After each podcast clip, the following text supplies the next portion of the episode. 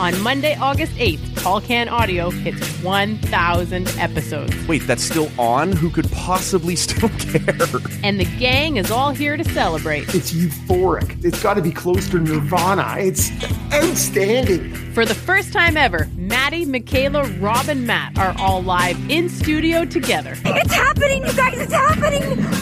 Oh my god! Oh my god! I wish you all were here! Is this likely to go well? Just check my notes here. No. At least it will make a lot of noise. Boom. Here comes the boom. A thousand pods and a thousand pints. I don't think I've ever been as proud in my entire life. TCA 1000 drops Monday, August 8th, wherever you find low quality podcasts. Fuck, it's out of control. Shit. Can you keep all four of them? Tavares, Nylander, Marner, and Matthews. We can and, and we will. He gets free, shoots, scores! Matthews,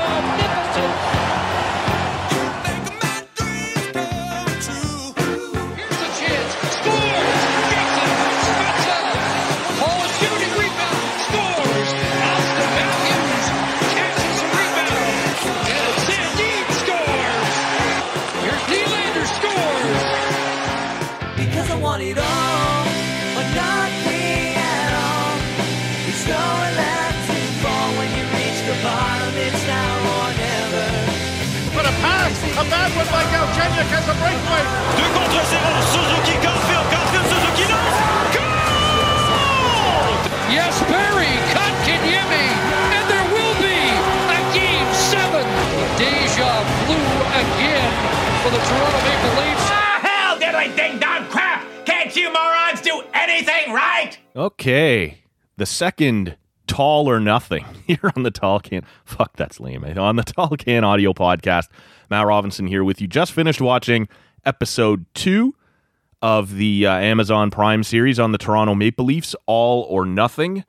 And uh, this one, I know I said in the first one, it sort of felt like you're going to be held at a distance here on a couple of things. This felt a lot less like that to me. I think uh, I thought episode two was much better, um, both just in terms of the access that you got, but also the entertainment value. I want to start here because, man, maybe nothing stands out to me more. Um, we don't know exactly when this was filmed. It is somewhere during the season, obviously. But John Tavares has his uncle to his backyard for a conversation. And for those of you who don't know, uh, and they do lay it out for us here on the episode, um, but it, his uncle John, uh, also John Tavares, is one of the greatest lacrosse players of all time. Um, and very, very well respected in that sport, right? And I guess John uh, you know, the John Tavares that we know, also played some lacrosse as a kid and stuff, but obviously made his name uh, in hockey. But they this this is clearly someone went to John Tavares and said, "This would be a cool moment. You know, you're a legend or what? You're a you know a top player in your sport, and we know that your uncle was a top player in his sport, and maybe we could get you guys together to talk about your relationship and how you relate to each other and stuff like that." And man, I just can't imagine anything in the world that John Tavares wants to do less than talk about his feelings and his relationships on on camera for a series like this. Just with what little we know of of Tavares and you know the, his relationship with the media, he's, he's kind of dull, right? He's kind of bland. Uh, he's a lead by example guy. That's why they made him a captain. He's a great player. All these sorts of things. He's never rude to the media. But you can just tell this isn't his bag, right? He doesn't want to be doing this. And so for someone to go, why don't we have a member of your family over and we're going to run a camera and we're going to mic you guys up. Let's talk about your feelings. And this whole thing is so awkward. It is just uncomfortable. And I'm not saying like that that they don't believe what they said to each other. Again, it's not performed, but you it this may be so far out of anything we've seen in the first two episodes did feel the most performed just because they were clearly so uncomfortable. And so they sort of talk about, you know, you know, John's uh, the Leafs John Tavares, is, you know, talking to his uncle, is like, you know, I, I always had so much respect for you, and I always looked up to you. And you know, his uncle's later telling him, you know, as you get older and people start thinking that your game is declining, which I think maybe is starting to happen to you in the terms of the way people talk. You go, you don't have to be the greatest player anymore. You don't have to be the best. Like you can just be one of the guys, and and it just there's, there's something so cringe about it as you go, that's not the way people talk, man. And people don't most often have these sorts of conversations. Um, and maybe, I don't know, maybe these two do. But if they do, it is exactly as cringe and you know they they are just solid as a rock in this thing in terms of the emotion actually coming out in it like the whole thing was just hilariously awkward at least in in terms of the way i saw it um, one of the actual hockey things that i thought was super interesting in this one um, and it foreshadows sort of some things that have happened as we get ready to start this year is uh, i mentioned in episode one that clearly Kyle Dubas is a very hands-on general manager, and that you know he and Sheldon Keefe talk all the time. Uh, Kyle sits in on some of Keefe's meetings, vice versa. Uh, Kyle doesn't appear to have any qualms about you know in season sitting down with players, and I guess Keefe's okay with that. And I did reference sort of off the top there in in the first episode here, you know that I can see why that would have been an issue for Babcock or for Dubas. Like the Dubas would have felt like that's not Mike's not going to like that, so I'm not going to do it, even though that's the way I feel like a GM should, you know, uh, operate. Or Babcock would have just hated, hey, the locker room's mine, the roster is mine. Once you get the players, is you know, stay. Away. You can see how that wouldn't have meshed, and it seems like Keefe is fine with it. Like, um, you know, we always talk when we talk about the Blue Jays that uh, Charlie Montoyo isn't the final arbiter on exactly everything that's going to go on on the field. Uh, that the GM and the president, you know, have kind of laid out. This is what we'd like to see in this situation. This is how we'd like to do this. And I wonder a little bit as I'm two episodes in, if Kyle isn't exactly the same way with Keefe here in terms of, you know, you're the front man, you have the say on the bench and stuff, but Kyle appears to be very hands on. And we see that here uh, in a conversation he has with Ilya Mikheyev. And uh, he brings him in, and it was it was hard to understand exactly what Mikheyev said because he's masked, obviously, and he's got the thick Russian accent, and um, but you know, so it was hard to sort of keep up a little bit as it was flashing across the screen. But um, you know, Kyle's trying to comfort him, like you're a good player, you're doing well, and and you can tell that clearly this is stemmed from somewhere because he does reference even if you're only playing 10 minutes a night you can make an impact on this team and you know we learned a couple of weeks ago that this past off season, uh, after the documentary finished shooting, that Mikheyev requested a trade out of Toronto, uh, largely based on minutes, and he didn't think he was playing enough. Um, and you can almost sort of see that this is a thing already, kind of like I said. I think we left off after about 15 games in uh, in episode one. It was right after that 5-1 game to Ottawa, or the 6-5 game to Ottawa, I guess we should call it. Um, and you know, you can tell there's something there. Like he's not really happy. They're not thrilled with him, but they're not unhappy with him. But he, Kyle's clearly trying to lift him up, right? Like it's going to turn around. You just got to keep kind of pushing. And um, but you can tell Mikheyev isn't really thrilled with how things are going. And not long after this, um, in the next set of game footage that they show us uh, during one of the intermissions, Keefe pulls him aside and shows him video. He's like, "See that? See how you stopped? Look at your feet. Like you're not." You're not still driving in on the forecheck, is sort of what he's driving at. Like, we need you in the offensive zone to keep skating like you do when you're coming through the neutral zone because he's a really fast player. Uh, and so he's just trying to show him. And, and again, Mikheyev's not saying much, and, and maybe he wouldn't have, like, but Keefe's right on him. Like, this is what I need from you. You need to start bringing this for me. And, and so that was sort of an interesting moment. But um, all of it based on what we learned this summer you know, about Mikheyev being unhappy. And so that line that Dubas gives him in this documentary almost kind of seems like where this started. Like they already know he's not happy with his minutes. And Kyle kind of says, even if you're playing 10 minutes or 20 minutes, or usually right there in the middle of that, you know, you can make an impact in those minutes. And, you know, Mikheyev doesn't look thrilled with, with how things are going even at that point. So that was a sort of an interesting um, peek behind the curtain just based on things we've learned since, right? Uh, speaking of uncomfortable, like I did about the uh, whole Tavares thing, we get some uncomfortable moments um, on the hockey side as it uh, pertains to Jimmy Vesey. And, um, you know, Keefe, the, we get sort of a, a, practice moment, right? And and there's sort of, there's a, I think, believe there was a scene where Keefe and Dubas are talking about Vesey and like, what is he to be? Like he's not really doing anything. And so Keefe calls him aside to practice and he's talking to him and he's like, I, uh, how, how do you think you're doing here? Like, how do you think you're impacting the team? And he starts to say, well, you know, in the last game, I thought I had a, I thought I was really going in the first and then struggling. He goes, no, no, no, no, no, not like one game. He goes, everybody has good games and everybody has bad games. It just happens. He goes, what is it that you're bringing to this team? Because I'm not seeing it. And it, it, it's very brutal. Like, it's very honest and on the nose.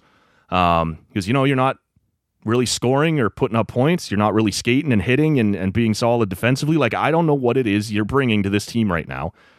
And, you know, we're running out of time to figure that out. Like, there's going to have to be an answer to that very soon. And, and so you can tell Vesey's backs up a little bit and like not loving what he's hearing. And he sort of makes a couple of, you know, attempts at a half hearted excuse here or there, but not really. And then, and Keefe just says to him, you know what? Like, we can talk about it. You can, we can, we can argue about it now, or you can go and think about it and come back to me tomorrow, or, or this can be it. Like, that's up to you. But I'm telling you, this is a problem because I'm not seeing what it is you bring right now. So it was very on the nose.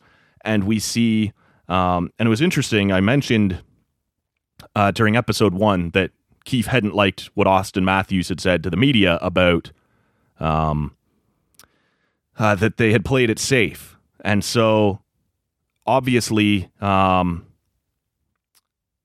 uh, sorry, I lost my train of thought here a little bit. Obviously, when that happened with Matthews, Keefe had sent him some clips because as Matthews is skating over to have his meeting with him in episode one, he says, Did you see the clips? So whether those are clips of them not playing it safe or what he had said to the media, like obviously Matthews already knew what this was about. And Keefe says, Do you want to fight about it? And Matthews kind of, no, like, but he's he's willing to just be there and be like, I get that you're not going to love all of this, so tell me what you what's on your mind. And he says the same thing to Matthews uh, that he said to Vesey here in episode two. At the end, we can keep talking about it, or, or you can go and, and think about it, or sleep on it and come back to me. This doesn't have to be the end of the conversation. I want to hear your side of it too, but here's where I'm at. And so the thing with Vesey was was pretty brutal. Like I, you better show me something soon because I'm not seeing anything right now. And within, you know, before the end of the episode, uh, Kyle calls him in, calls Vesey into his office and says, I'm putting you on waivers. Like, I, you know, we haven't really found a role for you. We don't really know what you do. Um, and Vesey's clearly uncomfortable, right? Because as they're going through this, you know, they kind of painted this picture of of Vesey mania back in 2016 when uh, he wasn't going to sign with Nashville, right? And um, so he goes back to school signs as an unrestricted free agent with the Rangers. It's a big deal. Like he's coming in with this huge name. The Leafs were in on him then trying to get him. And it hasn't ever really turned out, you know, that it was worth all the hype. And so, you know, you're sort of seeing this guy who um, hasn't really found a place on this team either. He didn't find a place in Buffalo. Uh, he was all right in New York. Um, but the whole thing, it's you can tell they're painting this picture that it's not working in Toronto. So he's this guy who sort of came in with all this hype and he's struggling now. And you can see he's uncomfortable. Like he's never imagined what it might be like to be put on waivers. And he actually says to Kyle Dubas, um, so do I come to practice tomorrow? Like, I, I don't know what happens now. Am I out of here? Am I? And Kyle says, yeah, come to practice. And if someone claims you, I'll let you know. And, um, you know, one of the last things we see in this episode is that Vancouver actually, uh, actually did claim him. So uh, he's out of there. Um, but that was interesting in terms of getting behind the scenes on how difficult some of these conversations may have been. And uh, Vesey doesn't say much to Kyle. He just says, okay, like, he's been put on waivers. Do I come to practice? He says, yeah. Says, okay, thank you. Walks out. And again, it's pretty close, right? You're, you're up close to some difficult moments here. We start to learn a lot about Jack Campbell in this episode as uh, they talk to him quite a bit. And kind of show that he is every bit in the room. Um, you know what what he's painted to be, right? This genuinely nice guy that all the, the team all loves, and um, yeah, you sort of see this, uh, um, you know, other side of him in the sense that he's he, he's talking to uh, I believe this was one where he's talking to Auston Matthews about you know how much he loves his suit and you know he's complimenting the guys out on the ice and stuff like that, like just all the stuff that you sort of imagined was what he was like, it turns out is pretty much dead on. And Uh, they show him getting the haircut there. The Leafs had brought in this uh, barber because uh, all of this is still taking place while Toronto's locked down, right? So they had permission to bring in a barber into the arena, and he was like in the locker room cutting hair on guys. And when Soupy's hairdo comes out, they're all giving him shit on looking like Hollywood and, and whatever. So just sort of razzing him and stuff. And then you see the part where he gets hurt at one point, right? And this is where the whole Leaf goaltending thing. Remember, both him and Freddie at some point get hurt. And uh, there was a game where he played like the last three minutes when you could tell he was clearly hurt and it was a lower body thing, but I don't think they ever told us exactly what it was. Uh, well, here, because everybody's mic'd up, uh, one of the defensemen comes up to him after he sort of tweaks something, and then somebody jumped on him, and the Leafs defenseman clear him out, and they go, You all right, Soupy? And he goes, I tore my groin, but I'm going to try and finish. And you're like, Jesus Christ. Like, not pulled, not whatever. He said, I tore it. And he said he felt the pop. He had done it before, so he knew exactly what it was. And he's sort of grinding this out. And uh, at that point, we've also seen that Freddie has hurt his knee at one point. Um, so this all starts to be to the point now Hutch is in playing some games. And this is where they roll into, if you recall, uh, they go out to Edmonton and play a three game series against the Oilers and sweep it with three different goalies. And two out of the three of them pitched shutouts um, as everybody started to get hurt again. So Hutch plays the first one, I believe. Maybe Campbell played the first one, uh, got hurt, or uh, got the shutout, excuse me, because he was coming back off being hurt. Then Hutch plays the next one, and he gets a shutout. And then Freddie comes back. Uh, he only gives up one, but they sweep Edmonton. And we start getting to the point where we're winding down this episode and it starts to focus on Keefe again because they are riding high at the point that they had gone into Edmonton for those three games. Um, Edmonton had won a whole pile of games. Edmonton was second in the division, um, hottest team in the league, and this was supposed to be this three game showdown, and the Leafs just rolled them. And so you can tell they're leaving Edmonton feeling pretty pretty good about themselves, and they go to Vancouver uh, for two games and lose them both, and then come home and play Winnipeg for three games, I believe, and the Jets get five of six points. Uh, so they're struggling after, you know, showing apparently in Edmonton that you're kings of the world. You know, you drop a deuce out in Vancouver and then come home and get rolled by by the Jets. Uh, Keefe's concerned, and and there is another conversation. We started to lay this thread in episode one but there is another conversation here where he's talking to Dubas and going, We're not good right now. Like, this isn't going very well. And he did say after the Edmonton series, where they did play great, right? Only gave up one goal in three games. He goes, That's what it needs to look like. That's what we have to play like. And he does tell him, like, that's what a first place team does. And that's what a first place team looks like. So you can tell, like, okay, maybe it's turning. Maybe he feels like it's good. But with everything that happens in the next five games, he's just we're not there. And he he's having that conversation with Dubas. And at one point, he and Dubas have the leadership group into the room. So uh, it was Tavares, Muzzin, Thornton, uh, Matthews, and Marner, perhaps, was the whole group. I'm Morgan Rielly, Um, and you sort of get this feeling for the first time that maybe Joe Thornton, you know, no wonder the team's uh, the team like players love him and stuff. But he's he's not arguing with the coach. He's not, but he is pushing back on what the coach is saying in terms of, you know, that it's not going that great right now. And he's like, well, you know, still scoring, we're still getting this and that, and he's almost sort of cutting the coach's knees out from him, especially for guys like Matthews and Marner who want to follow Jumbo, right? They clearly loved him. You know, maybe that vibe wasn't great, and it, it wasn't an intentional like undermining of the coaching staff and like arguing with them, but you can see how maybe you'd go, hey, you're supposed to be sort of helping us set an example here, and I'm not really thrilled with how this is going. Could you maybe get on board with my message a little? And maybe he just didn't feel it. Maybe he did disagree, but that was sort of an interesting moment. But you can see we've gone from Keefe in episode one being sort of worried, but not wanting to come down too hard. And so he just sort of runs it past Spezza and just sort of runs it past Tavares. And then lets them kind of deliver the mail or keep an eye on it or or whatever. Now we're having a meeting with Kyle and the leadership group. And that's sort of where this episode starts to wind down is after those two games in Vancouver and then the three with Winnipeg. And they've had this meeting. And there's an interesting quote at the end, Keefe, where he says, I don't think other teams believe the Leafs are who they are. Like referring to, yeah, they're sitting in first, they're whatever, but he doesn't believe that other teams see them as a threat, right? Or as a first place caliber team yet. Uh, which is interesting because clearly he doesn't really either. Like you're getting these wins, and maybe this does lend a little credence to the people who said the North Division wasn't very good. Um, you know, it had a bunch of high scoring players, but it didn't have a ton of great defense.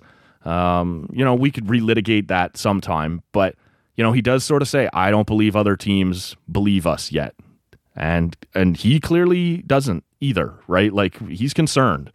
Uh, I think he believes still at this point that they can be. You know, if this is what we can do at whatever 70 80 85 90% of our best you know maybe there is a chance that we could still turn this into being what we want to be.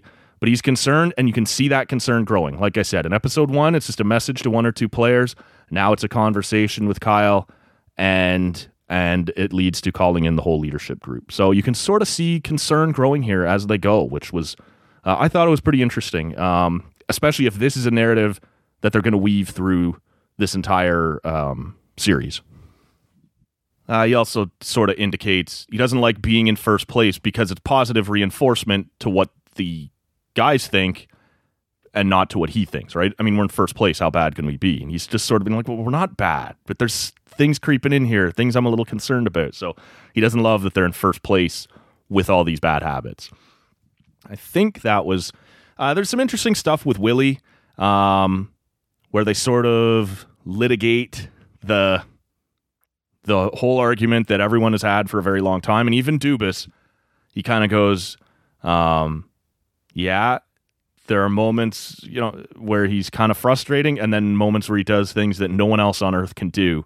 Um, so he does sort of understand the debate that goes on about Nylander. Shanahan backs up right away. He goes, "He's a special player. Like I think he's a little misunderstood, but." Uh, Shanahan rushes to his defense right away, even while Kyle's kind of willing to go. Oh, I didn't love his last kind of two games or whatever, but you know, that sort of acknowledges he's one of those types of players, I guess. Um, never in terms of effort or the things that a lot of people like to rip him for, but just some of the the plays he makes at certain times and, and things like that. So I don't know if that's going to grow or not. They didn't touch a ton on it, but um, there was some reports. Uh, there were some reports before this came out that Nylander didn't love, or at least the Nylander camp, right? His agents and stuff didn't love the way he was painted in this. Um, whether they're referring to this moment, I don't know. Because to me, it didn't seem all that bad, like all that critical. Uh, other than Dubas acknowledging that, yeah, sometimes you need a little bit more or or whatever. But like I said, Shanahan was on the other side of it, going, no, like he's fantastic player. He's great. We love him. And um, so that was a little interesting. If Nylander and his camp didn't love the way he was portrayed in this thing, um, it must be, in my opinion, it must be for something later because this to me seemed reasonably harmless. They do interview Nylander, and he he even addressed. He goes, "There are people out there who hate the way I play." And he goes, "I can't worry about that. I I just got to do my thing, and um, that's part of playing in Toronto." He says. So uh, that's where they leave us at the end of episode two.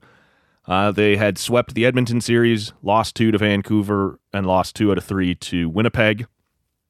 So I guess we're probably midway through the season here with uh, with three episodes to go, and so um, you know we'll see what's coming next. Uh, they, I know there at some point is some trade deadline coverage that would probably stand to reason that might be coming up in episode three, um, and then maybe the final stretch in episode four in the playoffs in episode five. I believe is how it laid out. So uh, we'll stay on these. Like I said, this one was far more interesting to watch, just for the cringe humor, the Tavares thing uh, the way Jimmy Vesey was handled, and then obviously waved out to Vancouver.